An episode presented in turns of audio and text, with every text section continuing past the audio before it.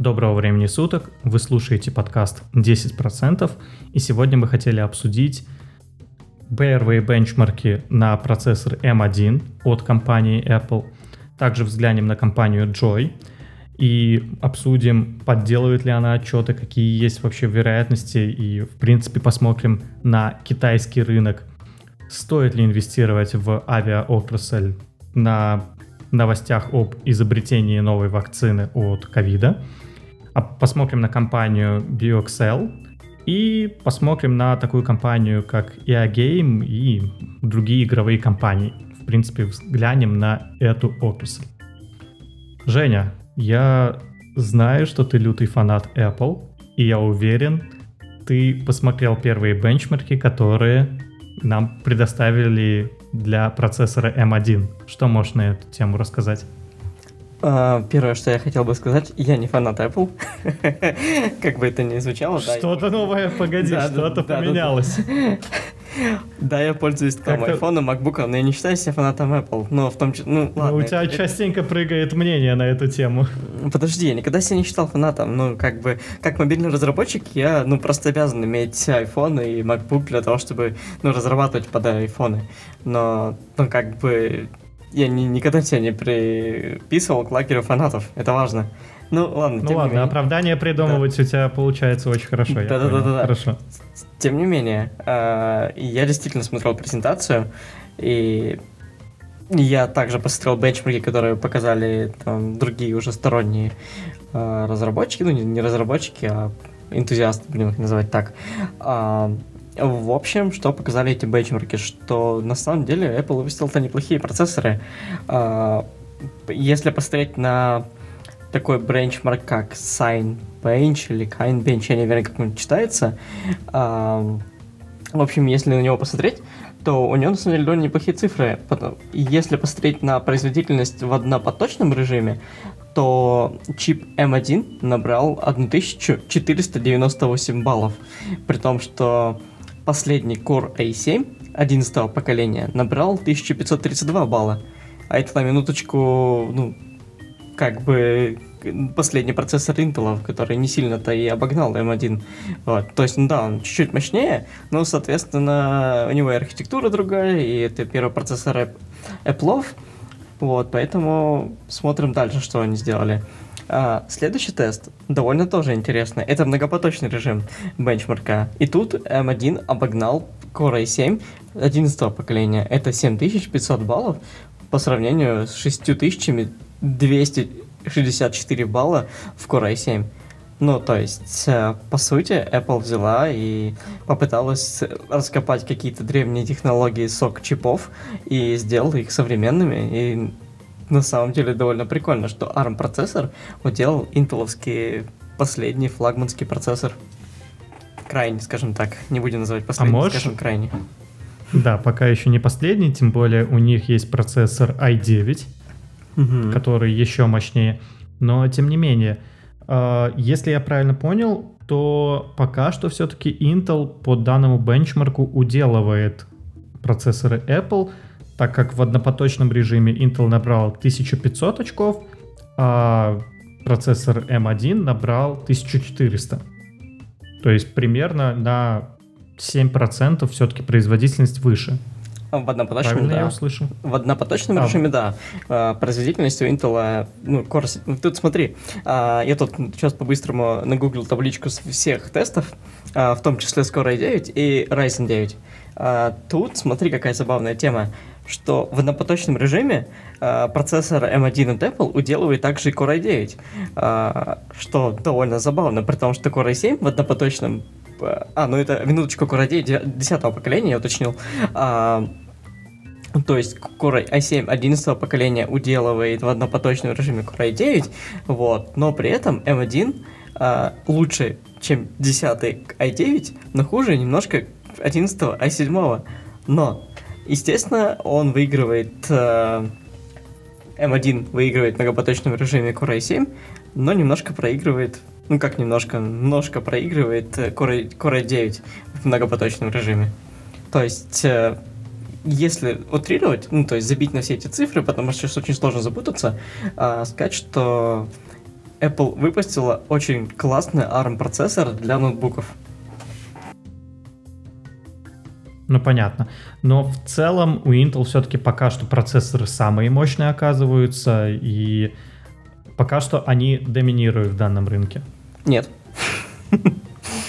Тут есть а AMD. Есть AMD, которые выпустили свой Ryzen 9 5900X, который делают все процессоры во всех тестах, которые сейчас есть. А что касаемо север... серверной, серверной производительности? Uh, слушай, я, честно говоря, не знаю. Я, по крайней мере, из того теста, который я нашел, тут не было производительных ксенонов. Или ксионов, как они? Ксион. Ксионовские просто так. Ксенон, Ксион. это фары. Ксенон это фары на машинах. О, да. Uh, Очень я, честно, я, честно говоря, не знаю, что касается интелских ксионов, но, насколько я знаю, они пока что, да, действительно доминируют на рынке серверов. Угу, понятно. Но, в принципе, насколько я знаю, что Intel сейчас больше даже концентрируется на рынок серверных, серверных чипов, и AMD пока что им там даже близко не конкуренты. То есть Intel... У меня просто опасения по поводу Intel, что они могут стать, так сказать, второсортной компанией, просто отстав от э, текущих реалий. Так как AMD их уже догнала и даже перегнала, то Apple как раз-таки ушли с их процессоров на ARM, но если они на ARM настолько хороши, опять же, у меня опасение, что многие могут просто отказаться от архитектуры x86, и тогда процессоры на архитектуре x86 больше не будут необходимы. И тогда Intel через несколько лет может, в принципе, потерять весь рынок производителей процессоров. Я, кстати, не думаю, что так случится, потому что ты не учитываешь еще рынок ПК. То есть не ноутбуков, а именно персональных компьютеров, которые в основном пользуются либо э, люди, которым нужно его апгрейдить, а это либо геймеры, либо там какие-то профессиональные рабочие станции. Все-таки SoC-чипы ты не, не сможешь апгрейдить. А процессоры, типа, ой, компьютеры с x86, где у тебя все отдельно, там оперативная память, где у тебя видеокарта, ты можешь в, любой случай, в любом случае подапгрейдить под свои задачи. Это в том числе рынок ПК-гейминга, который на самом деле последние годы растет. Ну, хорошо. А про рынок ПК... Ну, я, кстати говоря, с этим не согласен, потому что а, процессоры ARM точно так же можно а, разделить отдельно видеокарту, отдельно все, а, все остальное отдельно память, отдельно сам процессор. Единственное, что на текущий момент архитектура ARM не так сильно развивалась. Она развивалась больше в мобильном рынке. И э, рынок ноутбуков и рынок как раз-таки компьютеров, персональных компьютеров, я считаю, что он связан между собой. То есть, если у нас софт, созданный под ноутбуки, он, естественно, должен работать также и на десктопных решениях. Поэтому я думаю, что у нас будет одна архитектура для ноутбуков и для десктопных решений. Есть просто подозрение, что могут постепенно посмотреть на то, как это делает Apple, и Apple станет опять же законодательным моды, как это должно быть сделано. И это будет довольно интересный переход, довольно исторический переход, в который мы увидим своими глазами. Uh, нет, я все равно считаю, что да, ARM как бы сейчас стал стремительно развиваться, и в том числе теперь это станет еще быстрее благодаря Apple. Но все-таки я пока что не думаю, что ситуация прям будет, из, как я не знаю, меняться там семимильными шагами. Там завтра мы проснемся, а уже все, наши Intel там не актуальны. Я думаю, что все равно должно пройти там, ну, как минимум лет пять, прежде чем ну, что-то случится с x86, и все скажут, что все, чуваки, это уже старое, но мы ничего не хотим под это делать. Э, опять же, повторюсь, что существует еще также рынок э, ПК-гейминга, который растет, и вот тут уже интересно посмотреть, кто будет доминировать на этом рынке, потому что на консолях, как мы знаем, стоит AMD, вот, но пока что все-таки непонятно, что, что предпочтут там геймеры, скажем так. Вот как раз-таки по поводу геймеров. А что предпочитают геймеры? Я сейчас говорю как раз-таки больше про игровые студии, которые мы можем купить на рынке, и какие вообще есть варианты к покупке студии. Если посмотреть с точки зрения неквали... квали... неквалифицированных инвесторов, какие мы есть, а, то мы можем купить EA Games, мы можем купить Blizzard, а, Я не уверен, но мы можем купить, кажется, Ubisoft, я прямо сейчас проверю. Вот, но есть также еще компании CD Projekt Red, которые на самом деле довольно активно развивались. Нет, Ubisoft мы не можем купить. А, вот, есть, в общем, компания CD Projekt Red, это создатели Ведьмака. Они тоже, на самом деле, довольно хорошо развиваются, но они доступны только квалам, и они недоступны нам в Тинькове. Угу. Ну, то есть, в данном случае нас меньше это интересует. А угу. что касаемо вот конкретно тебя на текущий момент больше всего интересует EA Games, правильно я услышал? Да нет, меня вообще, в принципе, интересует рынок э, игровых компаний. Это вот я сейчас специально даже нагуглил, ну не нагуглил, а нашел в Тинькове. Э, это Take-Two, это создатель GTA, э, EA Games, это все мы знаем FIFA, э, что там еще есть у них, э, да всякие спортивные симуляторы, NHL, NBA, там, Star Wars, и, в общем, кучу всяких игр-сервисов, которые я не люблю, но которые с каждым годом становятся все популярнее и популярнее. И я думаю, что я нашла золотую жилу э, доить э, всех э, таких вот, скажем, ну, назову, скажем так, грубым словом, подпивасных э, геймеров, когда ты просто собираешься э, со своими друзьями, там, под пиво играешь там какой-нибудь футбол или там какой-нибудь, э, не знаю, мультиплеерный шутер, и на этом рынке пока что доминирует все-таки EA Games, потому что у них как минимум кучу тайтлов, которые завязаны на мультиплеер, онлайн и на внутренние донаты за которые их, кстати, начинают потихоньку прижимать всякие европейские страны, относя к азартным играм. Да, это я Ну вот, и также, вот, и также есть э, Blizzard. У Blizzard, а, получается, World of Warcraft, Hearthstone, а, Call of Duty. Ну, я думаю, что многие слышали об этих в этих играх. Вот, и еще у них что-то было, честно говоря, не помню, что там Blizzard делала. Вот. Ну, StarCraft, Warcraft, StarCraft, все Warcraft. Понятно. А можно, ну, можно чуть-чуть старый... комментариев mm-hmm. на тему того, что ты сказал, что они там делают всякие... Как, как ты сказал цитату, это просто уже какое-то время назад было, минуту назад, Uh, всякие ста- ста- Star Wars, да, подпивасные игры. Можно чуть-чуть комментариев на эту тему, потому что буквально пару часов назад кто-то там восхищался Star Wars, кидал мне скриншоты и говорил, насколько это классная игра. Как ты обожаю эту игровую так, вселенную. Так, так, я должен кое-что прояснить. Давай, давай. Я кидал скриншоты. Во-первых, я кидал скриншоты Fallen Order, где нет мультиплеера. Это сюжетная игра без донатов. И... Ты думаешь, это тебя оправдывает? Серьезно? Конечно, конечно. Вообще ни разу. Да, конечно, я же не играю Battlefront, которая мультиплеерная дрочильная. А, это важно. Это, ну, это, это действительно нужно разделять. Это Fallen Order, между прочим, лучше, чем а, вся последняя трилогия Star Wars. Это этот стыд, который просто приходишь в кинотеатр бить рукой по лицу. Вот. А Fallen Order хотя бы хоть какую-то там дает, а, какое-то развитие серии. Вот. Ну, как люди, которые играли в Fallen Order, которые любят Звездные войны, должны меня понимать. Короче, я понял. Вот, э... Главное, чтобы игра была сюжетная, тогда она будет классной, да? Ну, для меня да, но опять же, это сугубо мое мнение. Ну, меня больше интересует с точки зрения не, не, не Star Wars э, у EA Games, а такие спортивные симуляторы, как FIFA, NHL, NBA. По сути, я каждый год продает одну и ту же игру по цене AAA игры.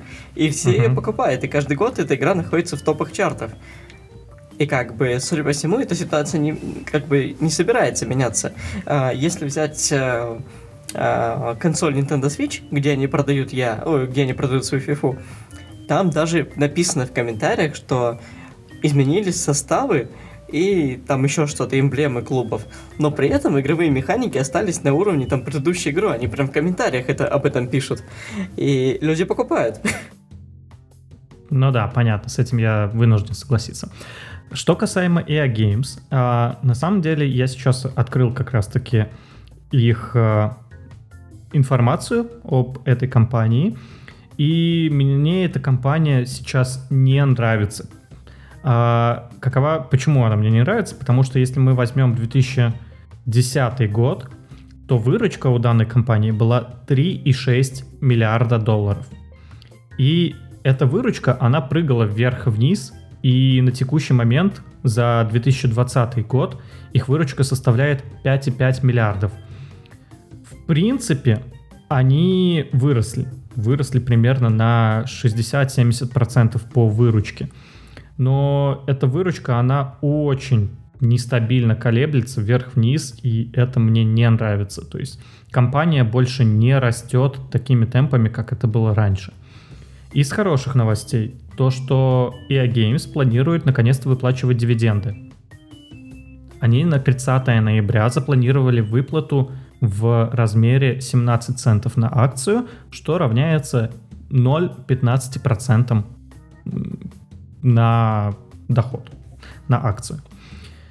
В принципе, довольно скромные дивиденды, но учитывая, что они начали их платить, это хорошая новость, и котировки могут начать расти на этом фоне. Что касаемо стандартных идентификаторов, погоди, нет, это другое слово. И какое слово? Показателей. Ладно, пусть будет показателей. Не, а есть какое-то на «и» слово, я просто вылетело из головы. И... Хорошо, пусть будет показателей. Стандарты P на I — это самый дефолтный индикатор, показатель. Индикатор. Индикатор, да. А, это равняется 26. P на S 6. Ну, кстати говоря, очень высокий P на S, что мне не нравится. То есть цена акции на выручку. То есть за счет выручки э, капитализация покроется за 6 лет. Ну, довольно долго. Обычно это быстрее происходит. То есть мне данная компания на текущий момент, если честно, не нравится, глядя вот так, так сказать, быстрым взглядом из того, что я увидел. Но вот что касаемо Blizzard, Blizzard мне более симпатичен, потому что P на I также равняется 26. У них больше капитализация. Если капитализация EA Games, Electronic Arts, как, как компания называется? Electronic Arts? Да. Я, да. Про, я просто уже из э, вот этих э, футболов, FIFA EA Games. Что на game?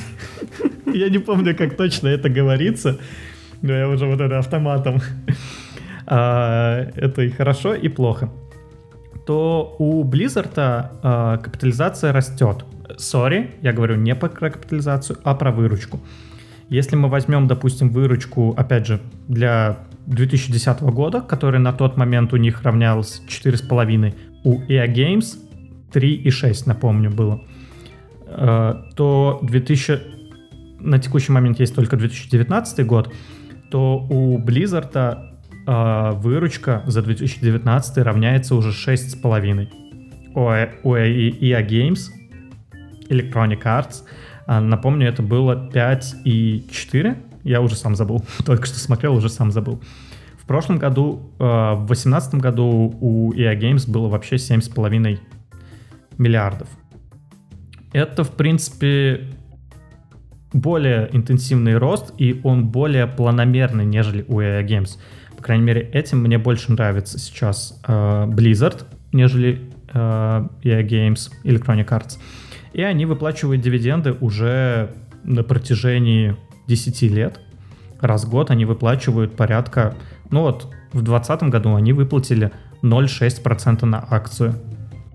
Что довольно скромно, но тем не менее, в принципе, такой минимальный показатель прям самый минимальный. У Electronic Arts примерно сейчас то же самое. То есть они, если будут выплачиваться каждый квартал, то 0.15 умножаем на 4, получаем 0.6. Что касаемо графика. А, и начнем, наверное, с Blizzard. Blizzard сейчас а, чуть-чуть откатился. А, на вершине он стоил порядка 86 Э, долларов за акцию. Сейчас он стоит 76 долларов за акцию, и он откатился после бурного роста. В принципе, тут образовалась такая двойная вершина. В 2018 году он также коснулся этой вершины, примерно 83 а, доллара за акцию было. В принципе, можно было бы присмотреться и взять. Ты конкретно сейчас планируешь брать данные акции или просто рассматриваешь как один из вариантов? Ну, слушай, я на самом деле сейчас сравниваю между Take-Two Interactive Software, mm-hmm. тикер TTVO. Это э, компания, которая... Короче, я сейчас объясню что это вообще за компания, потому что у нее очень интересная структура. Uh, Take-Two — это владелец таких компаний, как Rockstar, как uh, всякие 2K Czech, 2K там еще что-то, то, короче, 2K. Uh, по сути, может быть, компании вам ничего не говорят, но, скорее всего, слышали о таких играх, как GTA, э, как Mafia, как Red Dead Redemption, и с каждым годом эта компания начинает... Э, э, ладно, не с каждым годом, небольшое предисловие к этой компании. Несколько тому лет назад э, компании, э, как э, владелец таких крупных э, гигантов, как Rockstar, э, не нравилось, что Rockstar не выпускает часто игры. И сейчас, э, если мы посмотрим на когда вышла GTA 5, она вышла, по-моему, может быть, 7 лет назад. может быть, 8, я уже не помню. Вот. И после чего они долго делали такой гигант, как Red Dead Redemption, и он на самом деле вышел огромнейшим. А сотрудники перегорали, сотрудники кранчили на работах. И, естественно, 2K, а, Take-Two, сори, я их путаю, а, Take-Two это не нравилось, и сейчас а, это, скажем так, владелец всех этих игровых компаний, которые я перечислил, поменял свой, скажем так, план на развитие этих крупных компаний на то, чтобы выпускать больше игр, но средней направленности, скажем так, чтобы не идти в масштаб, а идти в количество, возможно.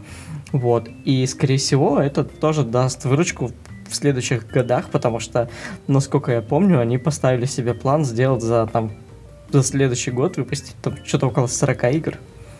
Вот. Поэтому меня эта компания, если честно, больше привлекает, чем Blizzard, потому что Blizzard в последнее время не выпускал ничего стоящего, и я не понимаю, с чего они могут сейчас зарабатывать деньги. Да, у них выходит Call of Duty, которая, ну, по сути, конвейер, которая ну, вроде как уже даже в чарты не заходит номер один. А, да, у них есть World of Warcraft, который играет, ну, уже не так много людей, как, скажем, 10 лет назад или 20. А, поэтому я бы смотрел на Blizzard немножко со скептисом, потому что, ну, у них, правда, непонятно, какие у них линейки, которые могут конкурировать с тем же я. Ну, что касаемо Take-Two, я с тобой соглашусь, я на самом деле на данную компанию тоже посматривал, тоже думал ее к приобретению, но пока воздержался. В целом, а, если мы возьмем, опять же, тот же самый примерный индикатор, как я и начал, мы посмотрим на выручку в 2010 году и что мы имеем в 2020 году. В 2010 году Take-Two выручка была 1,2 миллиарда, то если мы посмотрим сейчас, это 3 миллиарда.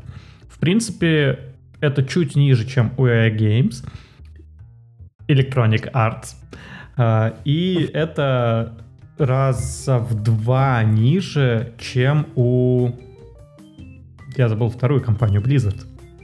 Да, но тем не менее, а, данная компания имеет намного ниже капитализацию и имеет больше рывков для роста. Если мы говорим как раз-таки про вот эти игры, это Red Dead Redemption и GTA 6, а, то есть вполне большие обоснования, что, опять же, GTA 6 залетит снова в чарты и станет самой продаваемой игрой своего времени. Насколько я помню, такое произошло как раз-таки с GTA 5. Они больше всего денег заработали, то ли один... Сколько они там заработали? Один миллиард или сколько? Я даже не помню. Да, вроде что-то такое. Я, честно говоря, тоже не помню цифры, я даже сейчас не очень хочу гуглить, если честно. Ну, понятно. Ну, да, они вроде, они, они вроде купили разработку там буквально за один-два дня. Да, супер. Ну и как раз-таки э, вот сейчас видно очень такой плавный рост, начиная с 2015 года, рост выручки у Take-Two. Что касаемо индикатора P на I, то, напомню, у Blizzard, у EA Games это было 26, здесь он равняется 39. Э, да, конечно, это многовато, но опять же, чисто из-за того, что перспектива. Кстати говоря, я сейчас зашел на график, и опять же там тот же самый пульс, и они сейчас выстрелили буквально на 2%, и в пульсе начали спрашивать, что случилось, что случилось, GTA 6 что ли анонсировали, или в чем, в чем ситуация, что случилось. А, на самом деле я не знаю, что случилось, но они вот так вот а, выстрелили буквально только что. Им есть куда расти. А, самый пик у них был в... Погодите, как раз-таки в 2020 году. И что довольно интересно, пик у них был после обвала, и это было в августе. 176 долларов, 177 даже. Сейчас они стоят 167, то есть им есть еще куда расти. А, и да, мне кажется, Take-Two довольно интересная компания. я не вижу никаких причин, так сказать, не прикупить эту компанию, если вам интересна игровая индустрия. В моем случае я данного делать не планирую, потому что мне не очень интересна игровая индустрия, и я как-то опасаюсь ее. Мне не очень кажется данная индустрия супер прибыльной. По своим причинам. А что касаемо тебя, если Take-Two, тебе интересна данная компания? Да, она мне на самом деле больше нравится, чем там я и Blizzard. А, но я пока не тоже не хочу входить, потому что, блин, пока, пока стрёмно, если честно, потому что а, хочется посмотреть, что у них будет в следующем году. Пока что, естественно, вся игровая, все игровые компании росли, по причине того, что все сидели дома и играли в игры. Uh-huh. Вот, и хочется посмотреть, как рынок отреагирует, когда все-таки все более или менее устаканится, потому что, ну, а возможно, они сейчас немножко переоценены. А что, кстати, как раз-таки ты думаешь по поводу повышения цен на игры? А, игроки готовы будут заплатить а, данные деньги? Ну, опять же, ты знаешь про Next Gen. Я думаю, тебе есть что сказать на эту тему. Только не сильно, только не сильно кричи. Я знаю, что тебя это самого бесит. Да, меня это, конечно, вообще не, капец как не нравится, особенно учитывая, что на консолях, как мы знаем, практически нигде нет региональных цен. А, и на самом деле это касается только консолей, потому что на ПК эта проблема не так сильно беспокоит народ, потому что там есть Steam с региональными ценами. А что происходит вообще с консолями? региональные цены, они как бы есть, но их как бы нет. Ну, вот если посмотреть на, скажем, магазин Xbox, то там такая тема, что игры как стоили... Игры подняли, естественно, там до 70 баксов, 60. Вот, и... Скажем так, для Америки 70 баксов это типа дорого. Ну, объективно, для всех это дорого. И для Европы цена становится еще выше, потому что это все приходит в евро. Вот. Но также есть еще такие страны, как Россия и Украина, и Беларусь, где тоже нет своих региональных цен. Или мы, как э, россияне, которые самый там богатый народ, должны платить по цене там американского стора. И мне это, естественно, не нравится. Но я, насколько я знаю, бомбят все. Ну, то есть это прям реально бомбят все. Что никому не нравится повышение цен на игры.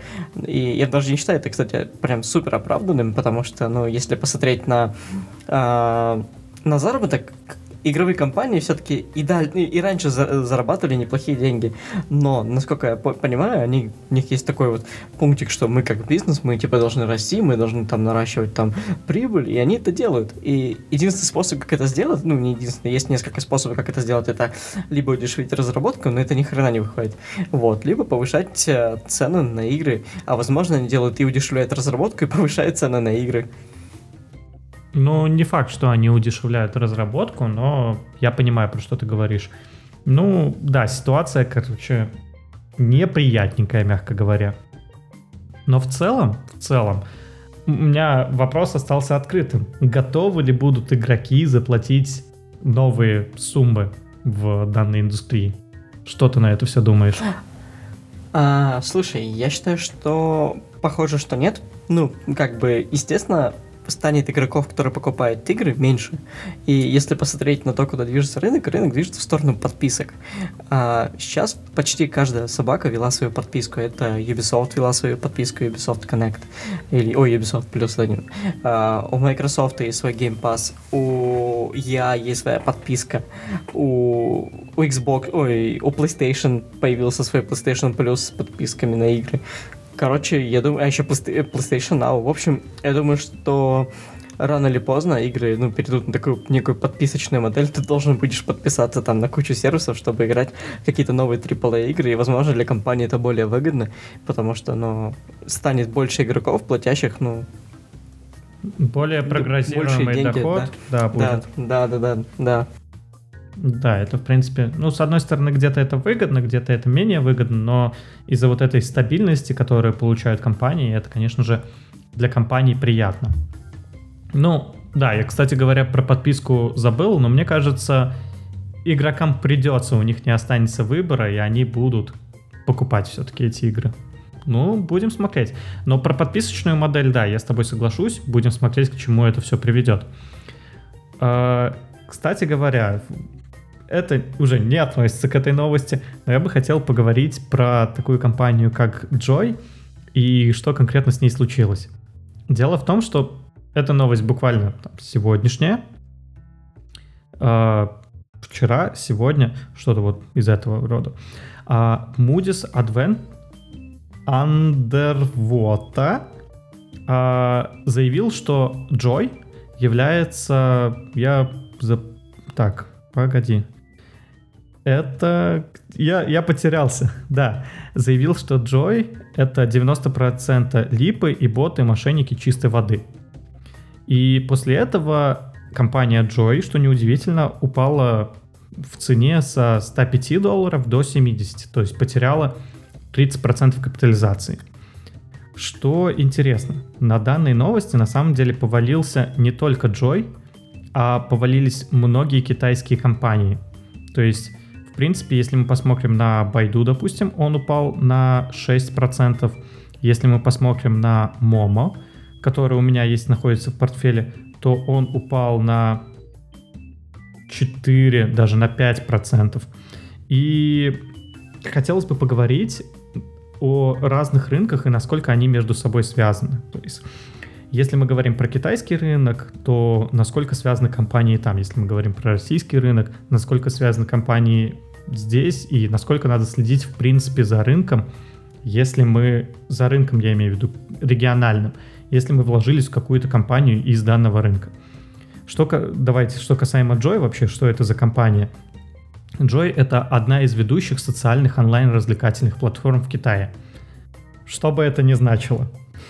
Я просто прочитал описание, потому что я не знаю, что это за компания. Я ее не изучал, но мне она показалась сейчас прям супер занимательной. Я даже думал в нее вложиться а, на этом падении, потому что я писал про это в пульсе, там явно было что, видно, что откупит. Сейчас у нее P на I равняется 4, что крайне мало. И очень похоже, что это просто какая-то спекуляция, просто кто-то взял шорт, выпустили новость, чтобы обвалить цену акции и зафиксировали прибыль. Вообще китайский рынок, а, насколько он тебя пугает и есть ли у тебя китайские акции в твоем портфеле? Есть у меня одна акция, из Китая это Alibaba. Uh, и все. я не очень люблю китайский рынок, ну, он, он мне правда не нравится. Я не понимаю, то есть, как бы, да, Китай это большая экономика, но чисто идеологически мне не очень нравится Китай. То есть, ну, я просто не вижу для себя вкидываться во что-то, что ну, я не хочу даже изучать. Мне абсолютно плевать там, как развивается Китай, мне абсолютно плевать какие там сервисы. И Alibaba я ну, знаю по Алиэкспрессу, и я понимаю, что это такой, скажем, уже скорее мировой гигант, чем китайский. Вот, что его, ну, отовсюду его, везде его используют, и это нормально. Поэтому я в него вкинулся. А так, чтобы смотреть на Джой, ну, конкретно пытаться там смотреть, анализировать за китайским рынком, это точно не для меня. Но, кстати говоря, смотря на Alibaba, непонятно именно из-за э, Joy, либо просто сама по себе, но она тоже за это время упала на 2%, вот как раз-таки за вот эти новости. Сейчас она, правда, уже отросла, и сейчас она уже выше тех отметок, когда появилась данная новость.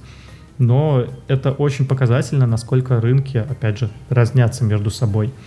У меня китайский рынок представлен акциями Momo, они у меня как раз-таки просели. Сейчас они у меня до сих пор в плюсе, но они просели, и сейчас, если посмотреть, то в целом, в целом, я их даже чуть-чуть докупил на этой просадке. Меня, конечно, смущает, что у меня так много акций момов в моем портфеле, они у меня составляют почти 15%. Но этими акциями у меня представлен китайский рынок. Я, кстати, тоже хотел купить Alibaba, так как мне тоже очень нравится данная компания, но пока нету кэша, скажем так, под покупку данной компании. А какие акции других стран, кроме как Америки, у тебя еще есть? Смотри, у меня есть Толредж, израильский. А, есть Яндекс российский.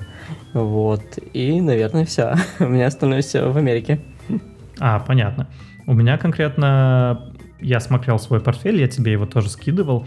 У меня первые четыре компании, они примерно в равных долях, по 15%.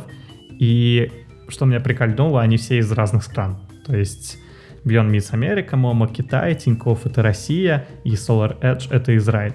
Дальше уже компании идут там 11%, AT&T, там где-то еще тоже 11%, United Airlines, но все компании дальше уже американские. Ну, то есть у меня вот такая диверсификация по рынкам примерно так идет. На самом деле я считаю, что данная диверсификация не особо нужна, я имею в виду касаемо Америки. Если вы вкладываетесь в российские акции, то вы суицидник. Если вы вкладываетесь в Америку, то, в принципе, скажем так, если Америке будет плохо, то будет плохо всем. Я думаю, все компании из любых стран будут страдать. Поэтому мне кажется, что это не столь критично. Кстати, я только сейчас увидел, у меня Beyond Meats ушел в плюс. У меня наконец-то Beyond Meats ушел в плюс. Это радость какая. Потому что я его закупал, он у меня всегда в минусе был после дикой просадки. Сейчас я его усреднил, и он ушел в плюс. У меня он в плюсе на 11,5%. Beyond Meats? Да. Ты его поскольку покупал, зараза? Ты его прям на самом деле покупал? Ну да. Я его купил, ну ладно, не самое дно, не самое дно, 124 доллара. 124. Мог бы и мне посоветовать. Так, я его... Так я твои рекомендации послушал купить, я видел, что он упал и купил. Я его на... Ну, не, я его на самом деле на 124 тоже усреднял. Я его пытался купить, тогда помню. Да, вот у меня покупка 124 была. Краски тоже. Ну, 124, 99. Это вот такая. Это все еще 124 считается. Да, остальные были 126 и 127, потому что я на тот момент закрылись не знаю, что тогда было, но на бирже нельзя было купить акции. Я его просто изначально купил несколько штучек за 152. Поэтому у меня вот только сейчас ушел в плюс по текущей компании, по текущему инструменту. Ну хорошо. А, в общем, меня рынок Китая очень пугает. Но мне кажется, что это все-таки растущая экономика, и мне кажется, туда можно и нужно инвестировать. Да, там бывают мани- манипуляции какие-то, но в принципе с большими компаниями таких манипуляций особо не бывает и с более-менее известными. Я немножко переживаю о том, что с Momo могут быть тоже манипуляции, но вот я пошел на такой риск 15%, и даже если просядут, то явно они просядут ну, там, на 40-30%. И на такой риск там, рискую, по сути, тремя-четырьмя процентами баланса, мне кажется, на такой риск можно пойти. Поэтому в моем случае это как-то так. Но если мы говорим про Китай, то у нас тут из Китая коронавирус пошел, а из-за коронавируса у нас просела куча разных рынков. Что ты думаешь про восстановление авиаотрасли и других секторов экономики, которые касаются, э, которые пострадали, в принципе, от всего, всей пандемии. Слушай, но во-первых, я бы не стал бы смешивать авиаотрасль с другими отраслями, допустим, как недвижка. Согласен. А, потом, потому что все-таки люди продолжат летать, пока не изобретут более эффективный способ передвижения между городами. А, поэтому я считаю, что авиаотрасль точно восстановится. Возможно, тут стоит, а, скажем так, относиться ко всем компаниям с небольшой осторожностью, потому что многие из них точно обанкротятся. А, естественно, мы не можем сказать, какие вот там наверняка. Ну, по любасу кто-то, да, прям пострадает сильнее, кто-то пострадает меньше. Кому-то поможет государство, кому-то не поможет. Вот, но в целом мне довольно нравится эта отрасль, потому что, ну, корона уходит потихоньку, все уже начинают изобретать вакцины.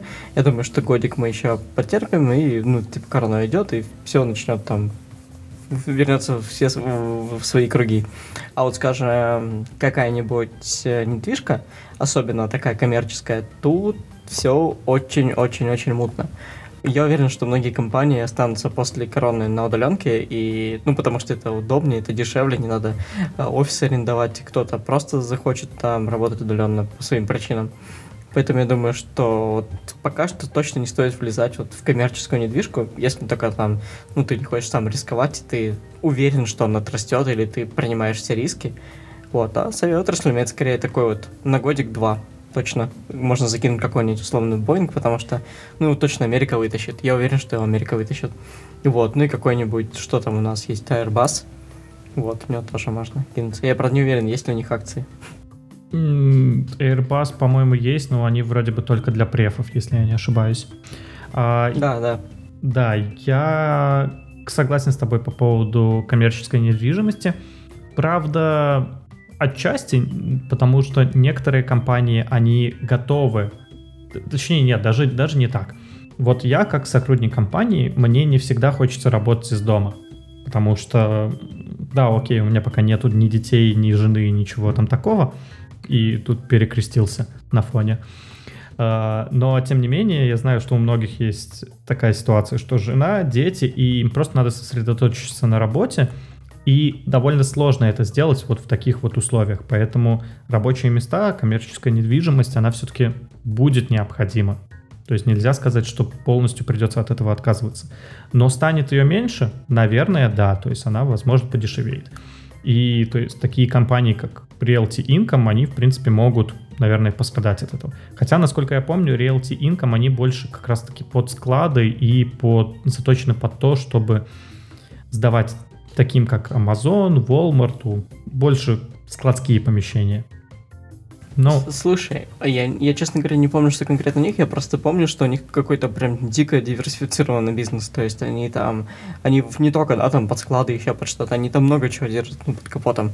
Я, ну, то есть, я помню только деле... число, что у них 6 тысяч зданий, 6500, по-моему, что-то около такого. Не, я просто знаю, что они очень много сфер ну, покрывают с коммерческой недвижкой. Да? То есть какие-то mm-hmm. сферы, естественно, пострадают, какие-то нет. Ну, то есть real, э, э, Realty Income это, в принципе, достаточно хорошая компания, э, но я бы все равно бы сейчас бы, я бы в нее бы лично бы не входил. А вот ну, Realty ты, Income это примерно то же самое, что ты сам будешь свою недвижимость покупать, только это просто дешевле и не надо ни о чем париться. Но в данном случае мне это менее интересно, потому что акции их они растут, но постоянно размывается доля, так как э, выпускается на рынок новые акции.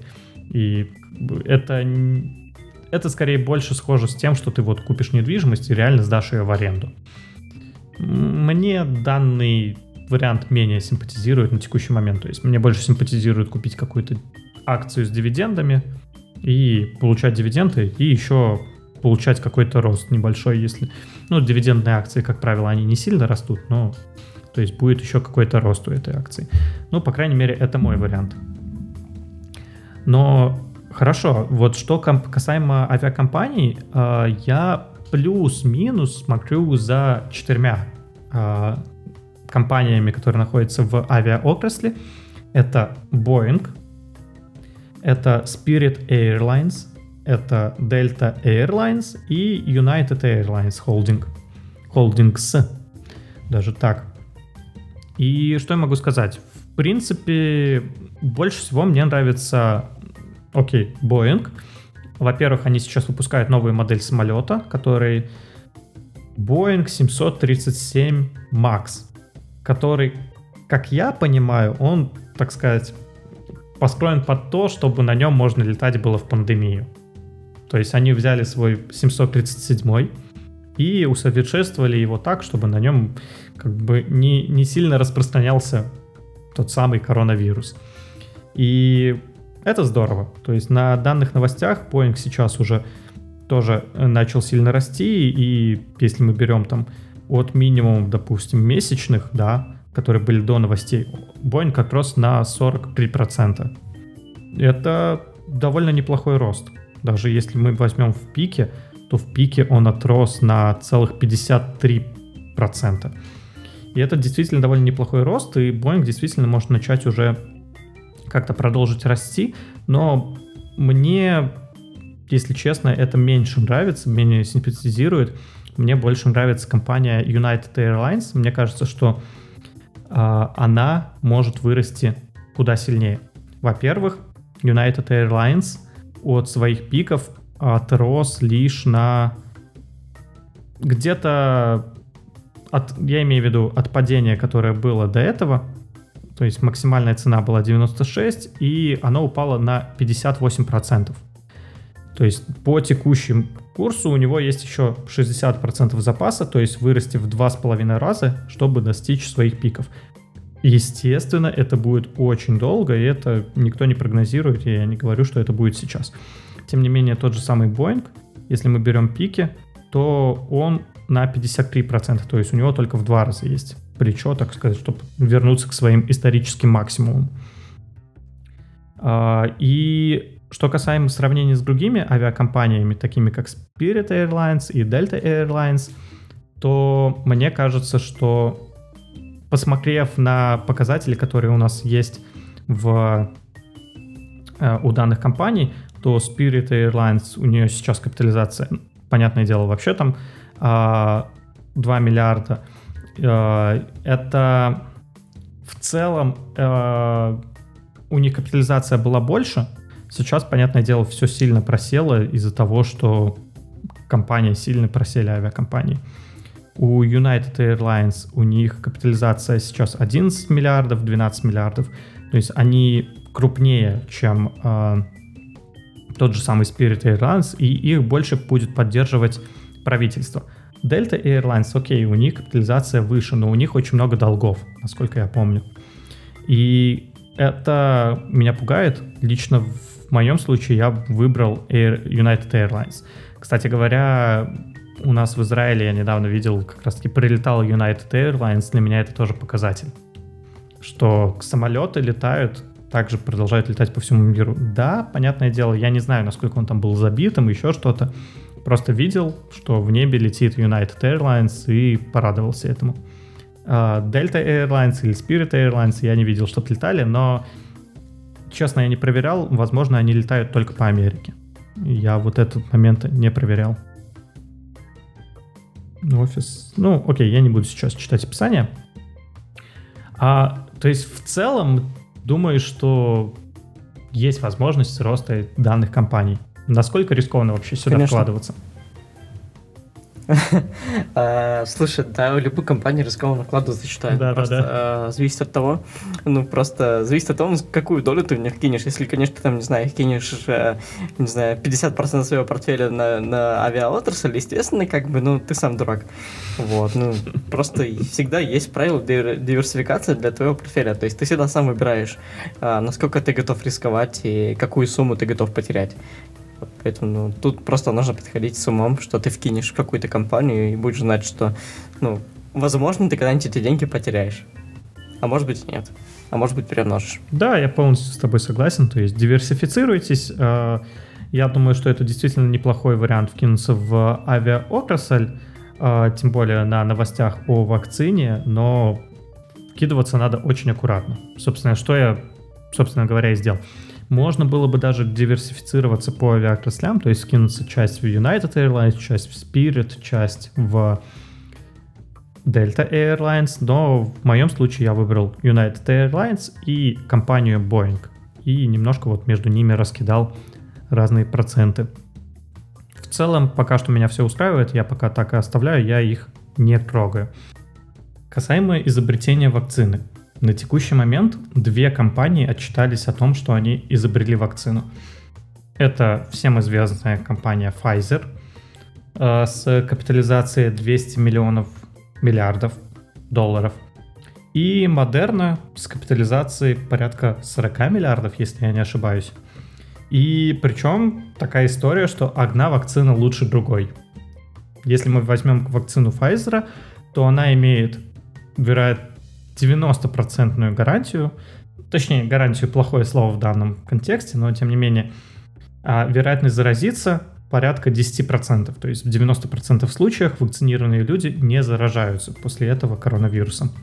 Что касаемо вакцины от Модерны, то она, во-первых, намного проще в эксплуатации, так как вакцина от Pfizer требуется перевозить, хранить э, в очень жестких условиях. Она буквально на протяжении, по-моему, месяца пригодна, э, так сказать, к употреблению.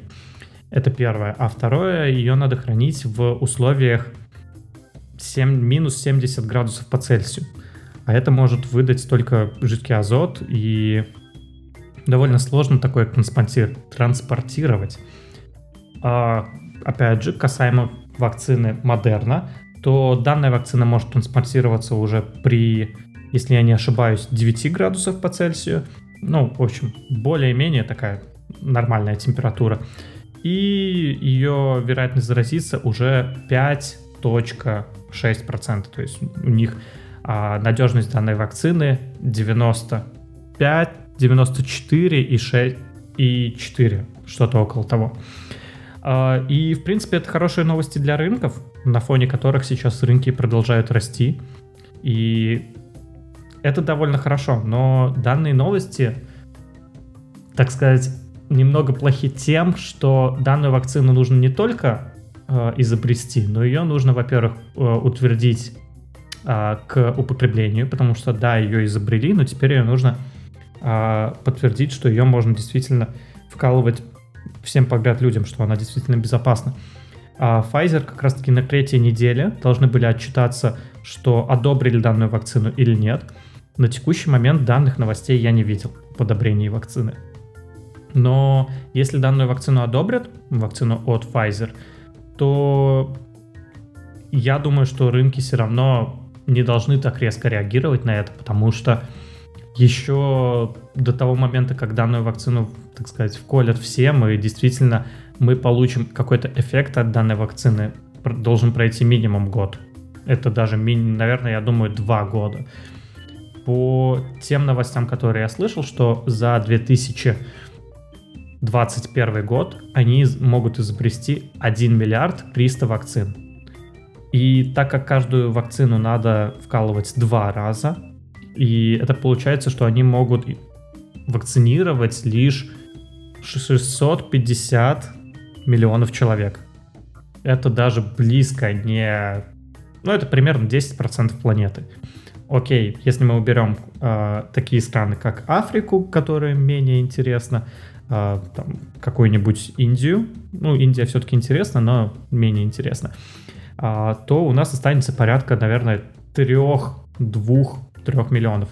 Но даже это количество людей не покрывается возможностями э, Pfizer к данной вакцине. Жень, чего ты вообще ожидаешь от рынков и вообще от компаний, которые изобретают эти вакцины? А, тут на самом деле довольно спорная ситуация, ну не спорная. А, я, в общем, еще когда только появились все вот эти вот uh, Pfizer, Moderna, ну, когда началась эта...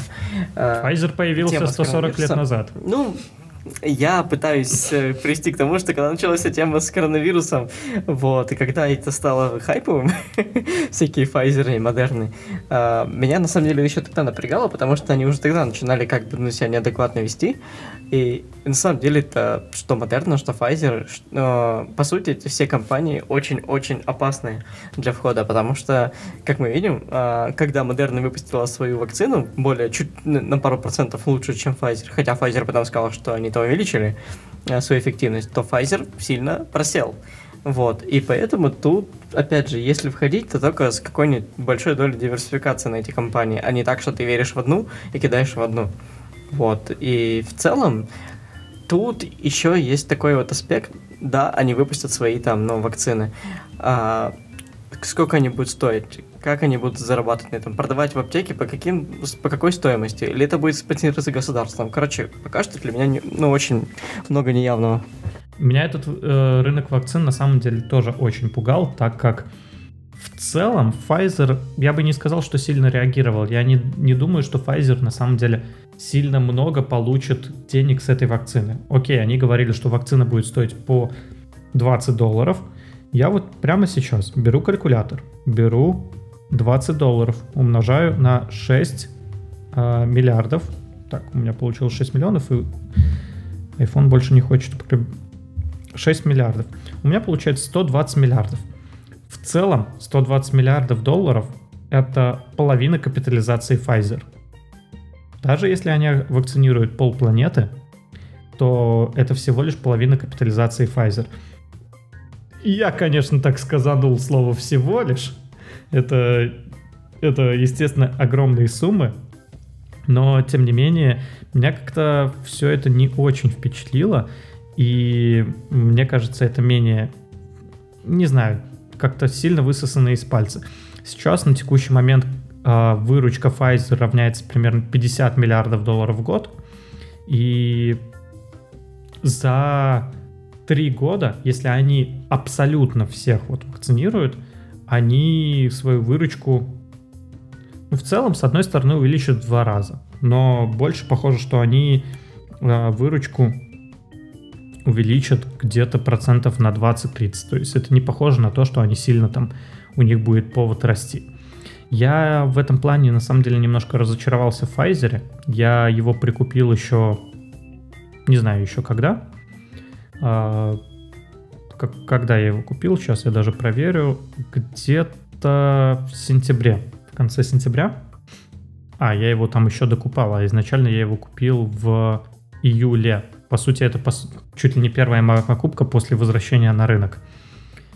А, ну да, я вижу, что я его покупал 23 июля. А, да, это по сути первая моя покупка после возвращения. Я ее сейчас все хочу подать, продать по 40 долларов, потому что она э, ходит и касается вот этих 40 долларов, но все никак не удалось. То есть я выставил уже ордер на продажу, по 40 долларов 60 центов.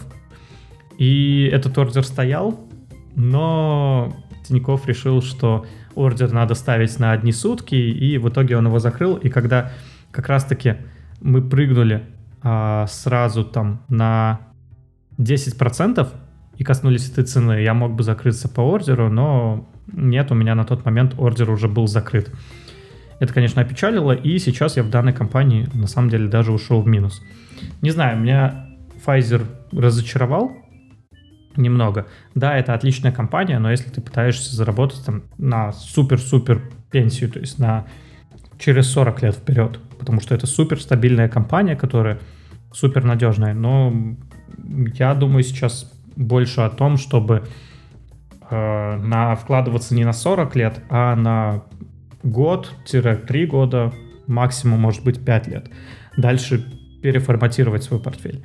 Pfizer в данном контексте не подходит. Наверное, я думаю, буду избавляться от этой компании. Но сейчас Баффет также прикупил акции компании Pfizer. А, было интересно, что с ними произойдет, но пока ничего не произошло, и они пока продолжают падать. С 10 ноября они продолжают падать. Что, что мне, кстати говоря, понравилось, что на новости о вакцине больше подскочили акции других компаний, а не компании Pfizer. То есть насколько весь рынок сейчас зависит от вот этих вакцин, и насколько мы ожидаем, что мы будем э, все вакцинированы через какое-то время. Это меня, конечно, позабавило. Но в, так сказать, биотехнологии и фармацевтику мне хотелось бы вкладываться — и поэтому я хотел предложить другой вариант, компанию BioXL. А, чем меня привлекла данная компания? А, во-первых, а, данная компания, она только недавно вышла на российскую биржу, то есть на бирже Санкт-Петербургской она торгуется лишь один месяц. И это довольно молодая компания. Я не знаю, кстати говоря, когда она появилась. Если мы посмотрим сейчас в нашем любимом Гугле, то я думаю, Google знает все, и он все расскажет. В принципе, из того, что я вижу, что на NASDAQ, а я не вижу. Она появилась в 2017 году.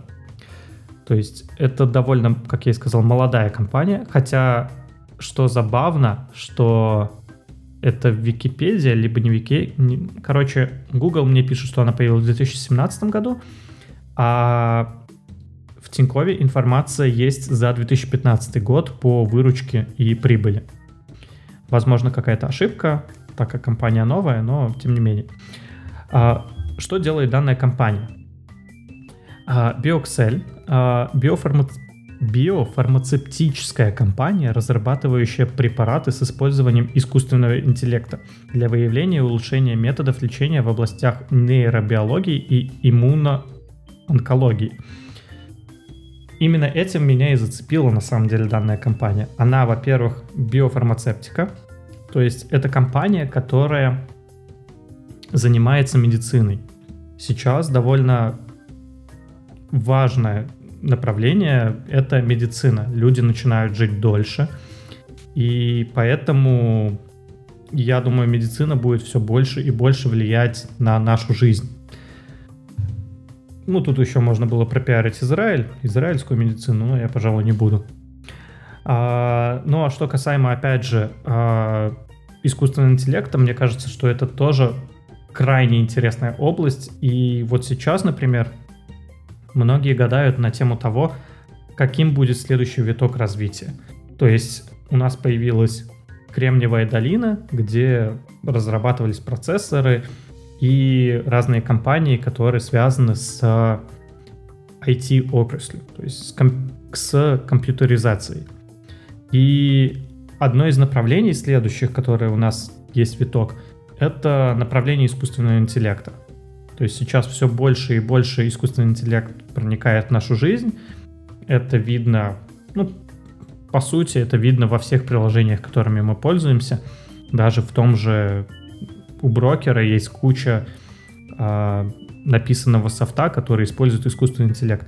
И мне очень нравится, что как раз-таки они разрабатывают методы лечения с использованием данного искусственного интеллекта.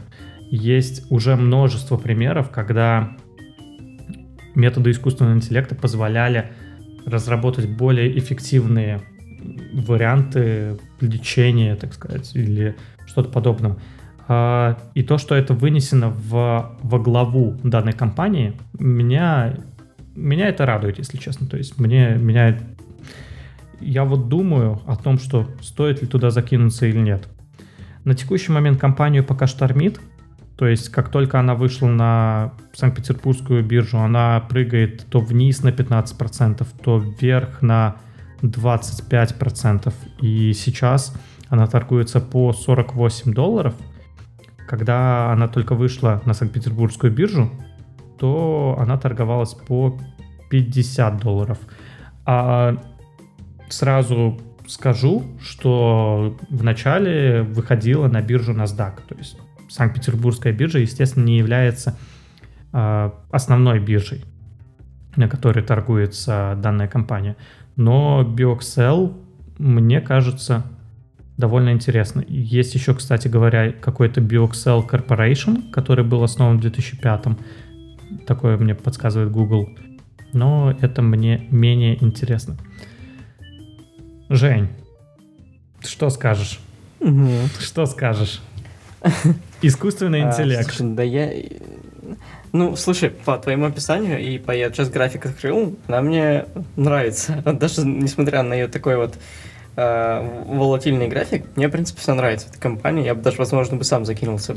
Ну, кстати говоря, о данной компании, как я и сказал, ее капитализация на текущий момент составляет 1 миллиард долларов. И если мы возьмем год назад, сколько стоила данная компания, а, то текущая ее цена 48 долларов. Год назад цена за акцию была 6 долларов. То есть за один год они выросли на 8, в, на 800 процентов. Мне кажется, это прям нехило, и я уверен, что у них еще есть топливо для роста. Если мы берем самое начало, ну, они, да, они начали примерно расти вот как раз-таки в ноябре 2019 года, еще до пандемии, и они на моменте пандемии сейчас только в выигрыше оказались. В целом, мне кажется, тут есть еще топливо для роста. Есть желание вкинуться? Или есть еще вопросы? Да нет, я просто сам еще поанализирую, посмотрю, как она себя ведет. После этого, наверное, вкинусь. Я? Или не вкинусь. Ну да. А, я, на самом деле, данную компанию, как я и сказал, искал как альтернативу медицине, потому что хочется все-таки вкладываться где-то в медицину, потому что мне нравится эта отрасль. Я не скажу, что я в ней сильно разбираюсь, но вот мне бы хотелось как раз-таки поговорить с каким-нибудь экспертом, который разбирается в медицине, но я надеюсь, мы такого найдем, и уже можно будет найти человека, у которого можно будет спросить и по поводу медицины, и по поводу каких-то других вариантов. Но на текущий момент я бы сказал, что можно присмотреться к данной компании. Она, понятное дело, на текущий момент не очень понтовая, то есть она не на слуху, поэтому э, такой, такой инсайдерский вброс для вас, как подарочек э, на то, что у нас юбилейный выпуск. Кстати говоря, у нас, опять же, юбилейный выпуск сегодня. У нас э, десятый выпуск, и это созвучно с тем, что у нас на, в названии нашего подкаста. А, это, это для меня это маленький такой праздник. А, что касаемо, кстати говоря, прогнозов, а, я прогнозам не доверяю, я не особо люблю на них смотреть, но тем не менее я просто считаю, что нельзя тупо смотреть на прогнозы от всяких инвест-домов и тупо им следовать. Конечно же, надо анализировать, но прогнозы — это какой-то такой индикатор, показатель в целом настроения и в целом есть вариант, что, что думают другие. И что касаемо данной компании, э, на Тинькове есть прогнозы от шести инвестдомов. Все прогнозы на покупку. И причем по изменению цены, э, по прогнозам аналитиков, это где-то говорят, что изменится на 125% вырастет, где-то говорят на 22%, 67%. 258, 94 и 149 процентов. А, то есть аналитики предрекают большой рост для данной компании, и так как у нее довольно небольшая капитализация и очень удачная, мне кажется, для текущего времени, я даже не знаю, как это сказать, очень удачная для текущего времени сфера деятельности. Это фармацевтика и это искусственный интеллект. Мне кажется, что данная компания может иметь огромный рост в будущем и вырасти до капитализации вполне сравнимой с текущей капитализацией Модерна. Это равняется, ну, как мне кажется, 40 миллиардов, но, опять же, я не сильно ставлю на то, что это прям вот будет сейчас. Но, в принципе, мне кажется, через года три она может стоить э, порядка 10 миллиардов. То есть вырасти в 10 раз вполне. Конечно же, тикер мы оставим в описании, и найти данную компанию вы сможете, посмотрев описание. Что ж, на этом у нас на сегодня все. Э, всем спасибо за прослушивание. Сегодня мы писались на новом оборудовании, по крайней мере я писался на новом оборудовании не все хорошо пока что с этим оборудованием, его нужно научиться использовать, но меня очень радует, что мы улучшаем качество нашего подкаста и стремимся только вперед. Я надеюсь, Женя, возможно, тоже обновит у себя оборудование. Это уже будет зависеть от него. Что ж, всем спасибо за прослушивание. Не забывайте подписываться на нас на площадках, на которых вы слушаете подкасты, ставить лайки и комментировать. Всем спасибо, всем удачи, всем пока. Также не забывайте подписываться на наш телеграм-канал, который мы создали.